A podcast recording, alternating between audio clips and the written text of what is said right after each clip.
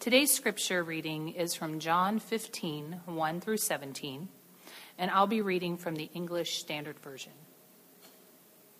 I am the true vine, and my Father is the vine dresser. Every branch in me that does not bear fruit, he takes away. And every branch that does bear fruit, he prunes, that it may bear more fruit. Already you are clean because of the word that I have spoken to you. Abide in me, and I in you. As the branch cannot bear fruit by itself unless it abides in the vine, neither can you unless you abide in me. I am the vine, and you are the branches. Whoever abides in me and I in him, he it is that bears much fruit. For apart from me, you can do nothing. If anyone does not abide in me, he is thrown away like a branch that withers, and the branches are gathered and thrown into the fire and burned. If you abide in me and my words abide in you, ask whatever you wish, and it will be done for you. By this my Father is glorified, that you bear much fruit and so prove to be my disciples. As the Father has loved me, so have I loved you. Abide in my love. If you keep my commandments, you will abide in my love, just as I have kept my Father's com- commandments and abide in his love. These things I have spoken to you, that my joy may be in you, and that your joy may be full. This is my commandment, that you love one another as I have loved you. Greater love has no one than this that someone lay down his life for his friends. You are my friends if you do what I command you. No longer do I call you servants, for the servant does not know what his master is doing, but I have called you friends. For all that I have heard from my Father, I have made known to you. You did not choose me, but I chose you and appointed you that you should go and bear fruit, and that your fruit should abide, so that whatever you ask the Father in my name, he may give it to you. These things I command you, so that you will love one another. This is God's word. The next several weeks, we're going to be looking at how the church, the community of Jesus Christ, thrives together we thrive together. We're going to be looking at connectivity in Christianity. And we're going to spend the next several weeks focusing on different images in the Bible of this connectivity. Starting with this image that Jesus gives his disciples in the upper room the night before he was betrayed, the night before he died, in John 15, of a vine and its branches. We'll start with that image. One of my earliest childhood memories is of my great great uncle's grapevine in Brooklyn, New York. It was a city, but he had a garden, and I was very little, but I still can remember the grapevine. And as a little kid, it seemed like there were thousands and thousands of grapes on that thing. I have a picture of him next under his grapevine smiling. I, I, I have it, I couldn't dig it up, I didn't have time to dig it up this week. I do have a more recent memory of, of such a thing last, it was in my own backyard right now. In my own backyard last winter, uh, we, we took a handful of rotting pumpkins that were on the front steps and we threw them in the garden just for fun. This fall, uh, we found a pumpkin vine growing, a beautiful little pumpkin patch. And we had about four pumpkins. I think there were, were there four? We had four beautiful pumpkins, so I didn't have to go buy any which was really cool. Um, but when I, when I think of my great great uncle's grapevine, and when I look at the pumpkin patch in my own backyard, the word I think of is abundance. This makes me think of abundance. There is a one and many aspect to abundance, isn't there? There is a singular aspect and there's a group aspect to such abundance. Because you can pick one grape, you can pick one pumpkin. But that one is a part of a healthy many uh, that are living off of one healthy vine. Many branches, an abundance of fruit, one vine. Abundance. You know, in traditional cultures uh, throughout human history, the value is put on the community, often at the expense of the individual. In contemporary Western culture, it's just the opposite. We basically worship the individual at the expense of the community. But as you look at the New Testament and what Jesus and the, New, and the apostles were trying to communicate through it, is this idea that, that the Christian community focuses on the many without losing sight of the one. The Christian community focuses on nurturing the whole without overlooking the individual. And actually, growing personally, if you're a Christian, and, and, and if you're not, I'm glad you're here because you're going to learn more about what it means to be a Christian. Growing personally in, in Christianity never means growing individualistically but growing together. Growing personally always is connected to growing together. So, I want to talk about not only growing personally, but growing corporately and growing abundantly, okay? Growing personally, growing corporately, and growing abundantly. Now, let's talk about branches, okay? There is a personal aspect to growing in your faith. Uh, Jesus looks at his disciples and says, You are like branches. You are the branches. It's actually a metaphor. There's a personal aspect to growing in Christian faith. You can mature as a person, you can ripen as a disciple of Jesus, and become fruitful. Basically, become a productive person, uh, like uh, being grafted in to a vine, like, like branches, like grafted in branches. But, but you're grafted into Jesus, he says. And he was speaking, he was speaking to an agricultural mindset. Okay? This is Jerusalem. Uh, this is Palestine. There were groves and vineyards all around Jerusalem. If you went into the temple courts and you looked at the outer structure of the holy place, it, it was aligned with a golden vine, a golden grapevine all around its perimeter. So the disciples, uh, the idea of, of vineyards and, um, and grapes, it was just part of their culture. It was part of their economy. And he's speaking to that. Actually, the vine, the idea of a vine, that image, it represented all of Israel. If you look back into the Old Testament, you read Psalm 80, this is what Asaph the psalmist said to God You brought a vine out of Egypt. You drove out the nations and planted it. You cleared the ground for it. It took deep root and filled the land. And then the prophet Isaiah said this Let me sing for my beloved my love song concerning his vineyard. My beloved had a vineyard on a very fertile hill.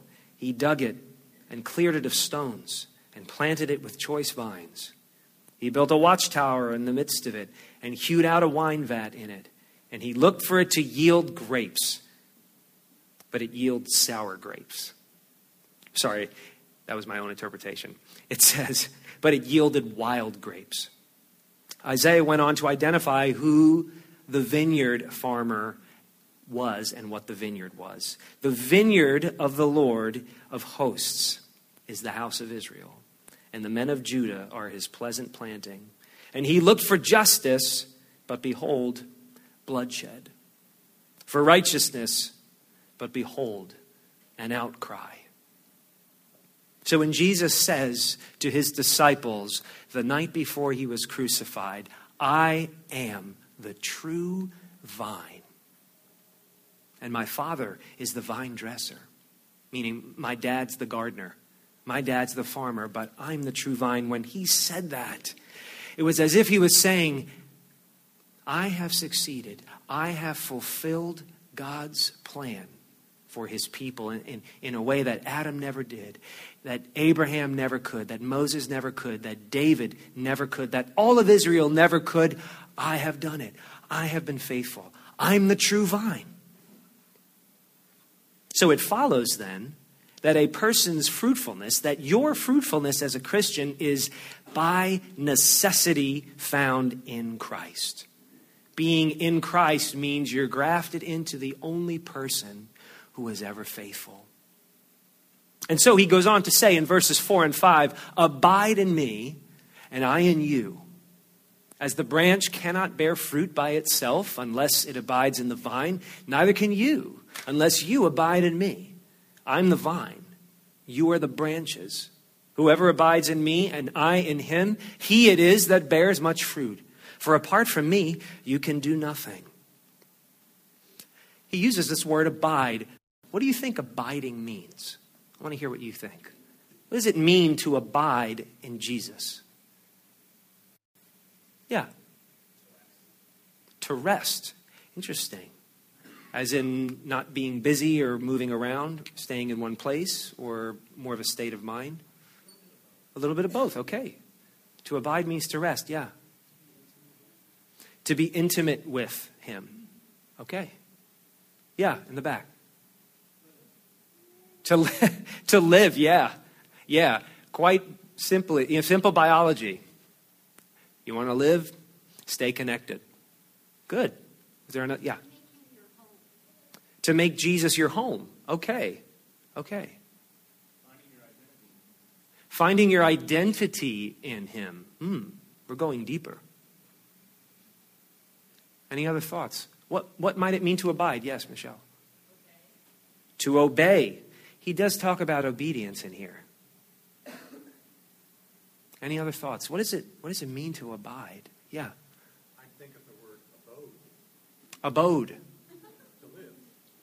Abide, abode. Great. Good. Are there any other thoughts? Yeah. a stationary sense to it. You're not going to leave. Oh, a stationary sense to it. You're not going to leave. Okay, good. Any? Any, yeah. To purposefully remain. So there is an intentionality to abiding. You mean to do it. Okay, you, you don't wander. Good. Yeah. Seems to be an action to draw, like draw your energy. Okay, actively drawing your energy from Him, from the vine. Good. Good. Yeah.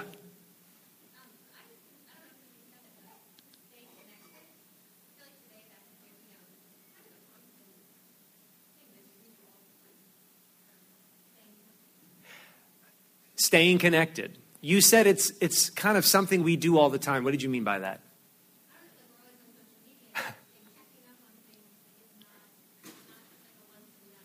Okay, like social media, you're always checking back. What's going on with my status? What are they doing? What, what, what meal are they eating on their vacation at this time of day? Great, good. All right, so in a sense, kind of our culture is like, well, we're always connected to something, but you're saying actively connect, staying connected to Him. Yeah, great. Good insights, thank you. Jesus said in verses 7 and 8, uh, I, I, have a definition for abiding, but I, I want you to see this. He said, If you abide in me and my words abide in you, ask whatever you wish, and it'll be done for you. For, this, for by this my Father is glorified, that you bear much fruit, and so prove to be my disciples. And I thought about that, and this is what I've come up with for me. To abide in Jesus is to prayerfully and actively participate in His Word, in His will, and in His work. And really, in that order, because knowing His Word informs you of His will, and knowing His will enables you to serve and to work and to do. So, abiding in Him, remaining in Him, to prayerfully and actively participate in His Word, in His will, and in His work. And this personal abiding, this personal remaining, it cultivates you. Cultivates you as a productive branch. It makes you fruitful. But unless your approach to Christianity becomes more than personal, because it is, this is very personal. But here's the thing unless it becomes more than just personal, you won't grow right. If you really want to grow in a healthy way, it's got to be more than just personal. It has to start there, but it can't end there. We've talked about branches. Let's talk about vines, okay? Because there's a corporate aspect to growing in faith, not just a personal aspect, there's a corporate aspect to it. I want to show you something. If you look at your Bibles, without exception, this entire passage, without exception, every second person pronoun, right? The word you. Without exception, every you in the passage is plural. See, in English, we can't pick up on plural or singular with the word you unless you say you all, or I'm from yous guys. Okay? Every personal, every second person pronoun here is in the plural. So when Jesus says, Abide in me and I in you, I am the vine, you are the branches. Right? A southerner would say, Y'all are the branches. And I know it's grammatically correct. I just can't bring myself to do it. As a northerner, I'd rather be grammatically incorrect and say, Abide in me and I in yous guys. Um, anyway, yeah, so when Jesus is saying this, he's talking to his people. He's talking to his disciples, and by extension to me and to you. You all abide in me, and I in you all. You all are the branches, and I'm the vine. I know it's obvious, right? But I think the obvious here is critical, okay? Have you ever seen, when was the last time you saw a tree with one branch? When's the last time you saw a vine with one grape? Right? Or a patch with one pumpkin in it?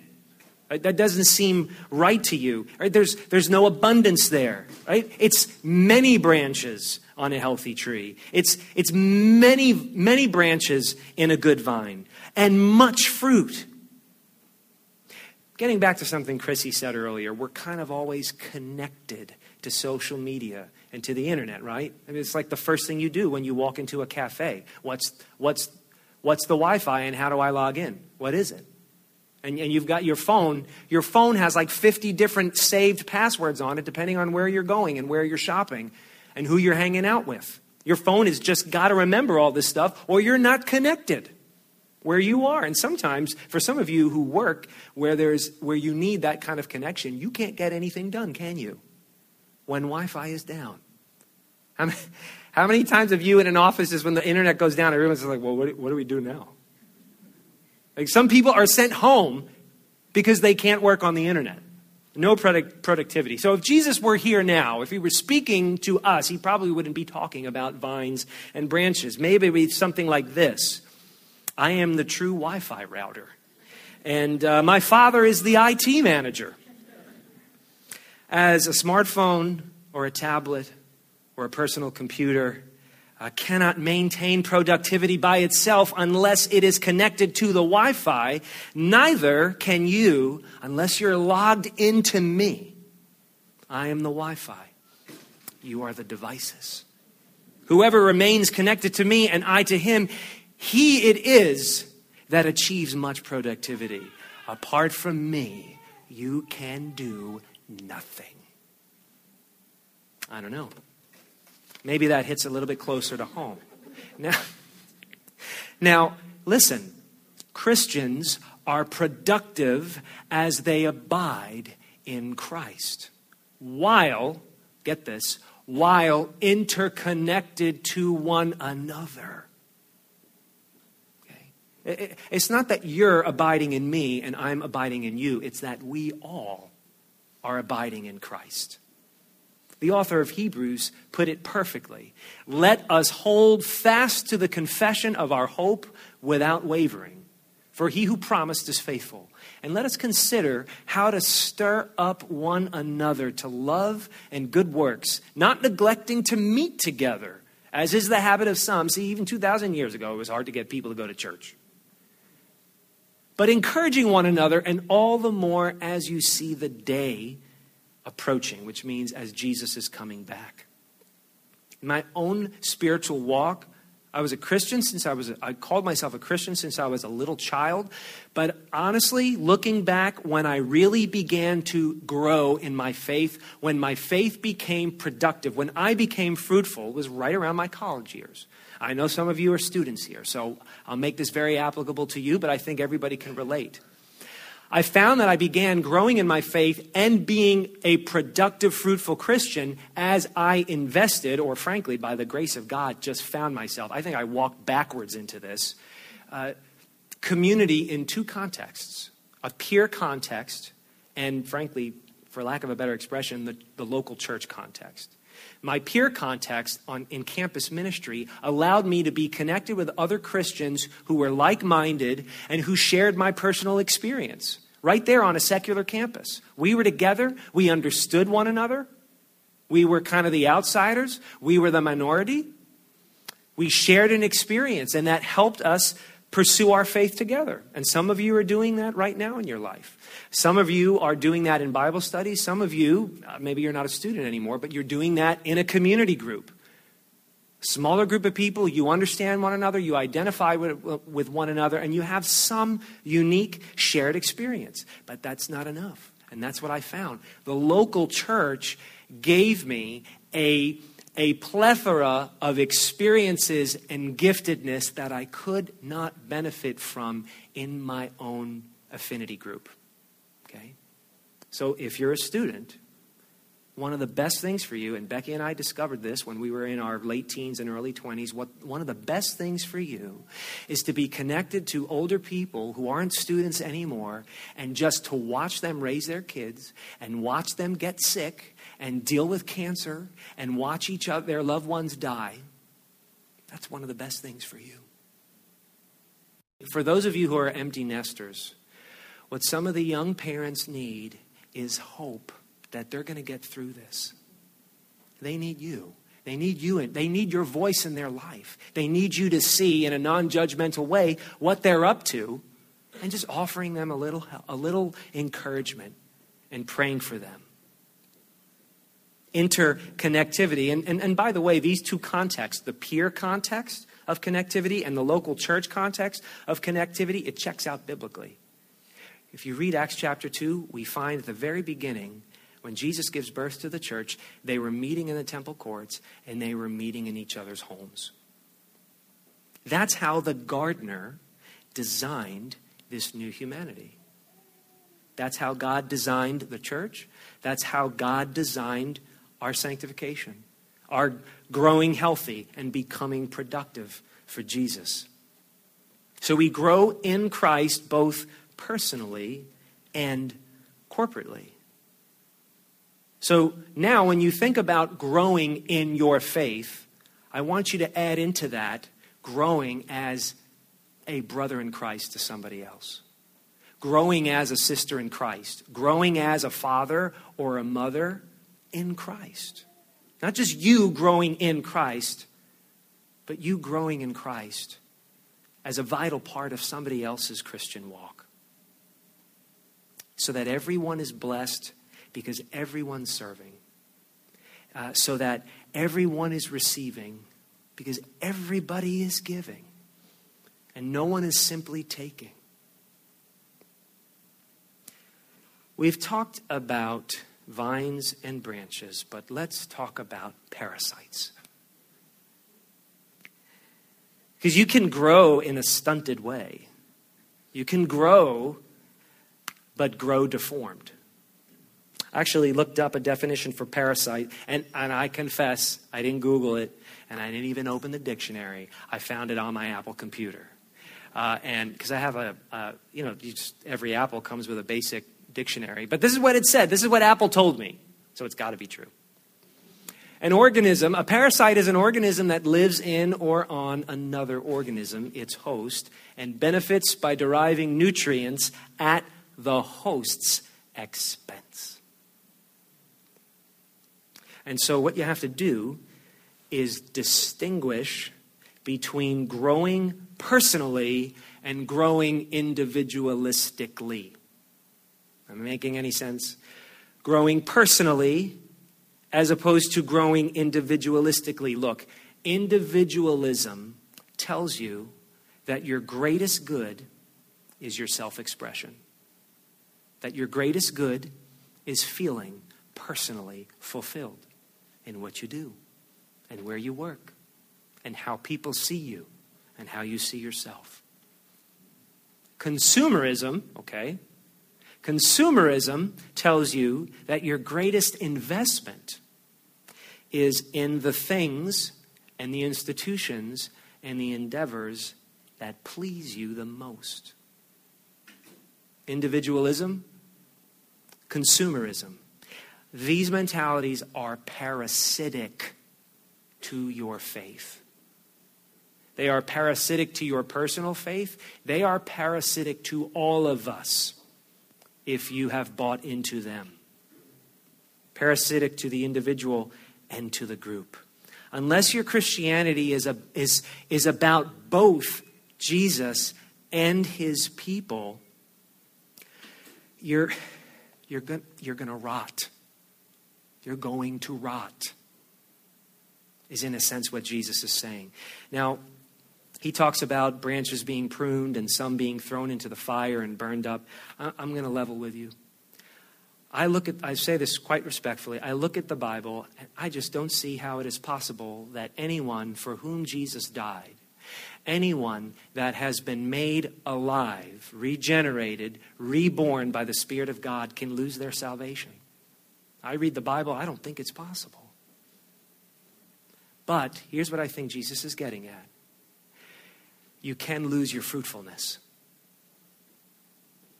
You can lose your ability to be productive in Jesus' kingdom, in his paradigm. Saved, but irrelevant. Forgiven, but dead weight. That is what Jesus is warning about. What you do and what's important to you will be burned. Because in his economy, in his world, it's unproductive, it's unfruitful. And here's the thing it's unnecessary. Individualism and consumerism, as they impact our Christianity, are not only parasitic, it's completely unnecessary when you look at what Jesus is actually offering you. What is he saying? We have an opportunity to grow abundantly, not, to, not just to survive, but to thrive. Look at what he says in verse 11. These things I've spoken to you that my joy may be in you. God's joy in you, and that your joy may be full. Again, it's plural. That my joy may be in all of you, and that your joy, all of you, your joy may be full. See, Jesus wants us to have his joy with him, with his Father, his joy. Actually, it was Nehemiah in the Old Testament. When he gathered everybody together, they were rebuilding the wall, the destroyed wall in Jerusalem, and, and they, they were weeping because they heard the Bible for the first time in a long time. And he said, Don't be discouraged. I know you're messing up. You know you're messing up. But don't be discouraged because he said to them, The joy of the Lord is your strength. This is not a joy that comes by way of, of individualism or consumerism, you and me pursuing what pleases us most and what helps us express ourselves most conveniently. That's really not joy as Jesus understands it. It's joy is just the opposite. It's just the opposite of thinking individualistically. Joy, joy is just the opposite of consumerism of having what you want and pursuing just what's good for you. Joy is just the opposite of that. This kind of joy, it comes through selfless love. That's the only way to have true joy is to participate in Christ's selfless love. Look at verses 12 and 13. This is my commandment that you love one another as I have loved you. Greater love has no one than this that someone lay down his life for his friends. You see here? Selfless love, unconditional giving produces abundance. And you know that's true just from agriculture and horticulture. A seed has to die for abundance to take place. You got to throw out the rotten pumpkin to get a vine the next year. And Jesus said that about himself. Unless I, as a grain of wheat, fall to the ground and die, I won't produce anything. But if it, if it falls to the ground and dies, it will produce a harvest. Yeah, so Jesus' selfless love, his unconditional giving, in a sense, allowing himself to be separated from the health of God's garden so that you and I could be grafted into it, to be alive, that, that, that is where joy comes from. You may be pursuing happiness by being individualistic and consumeristic, but uh, happiness is based on you getting what you want and feeling fulfilled and feeling like you've been able to express yourself and people have understood you, but you'll never get joy that way. You may be pursuing joy, but it won't come. You have to give yourself up. You have to give yourself unconditionally, just like Jesus did, for abundance to happen in your life. The way Jesus talks about it. Jesus gave himself up so that you could have the abundance of God's forgiveness and relationship and presence in your life. Now you give yourself up. Give our, let's all give ourselves up. Everybody gives, and thereby everybody receives something. Nobody hoards, and therefore everybody is blessed. I don't just mean money, I mean time and energy and your heart and your plans. We're all involved in some way. So, growing personally, it, it, it never means growing just as an individual Christian. Growing, growing means you grow together. You grow in the context of the people around you growing in their faith. They're encouraging you, you're encouraging them by how you speak and how you serve and how you worship. So Jesus is Jesus he said he's chosen us. And, and he's grafted us into his vine. Yeah? For everlasting fruitfulness. For connected to his word, and thereby his word connected to his will, and thereby his will connected to his work, you will be eternally fruitful. And the things you work for and the things you live for are not going to be burned in the end.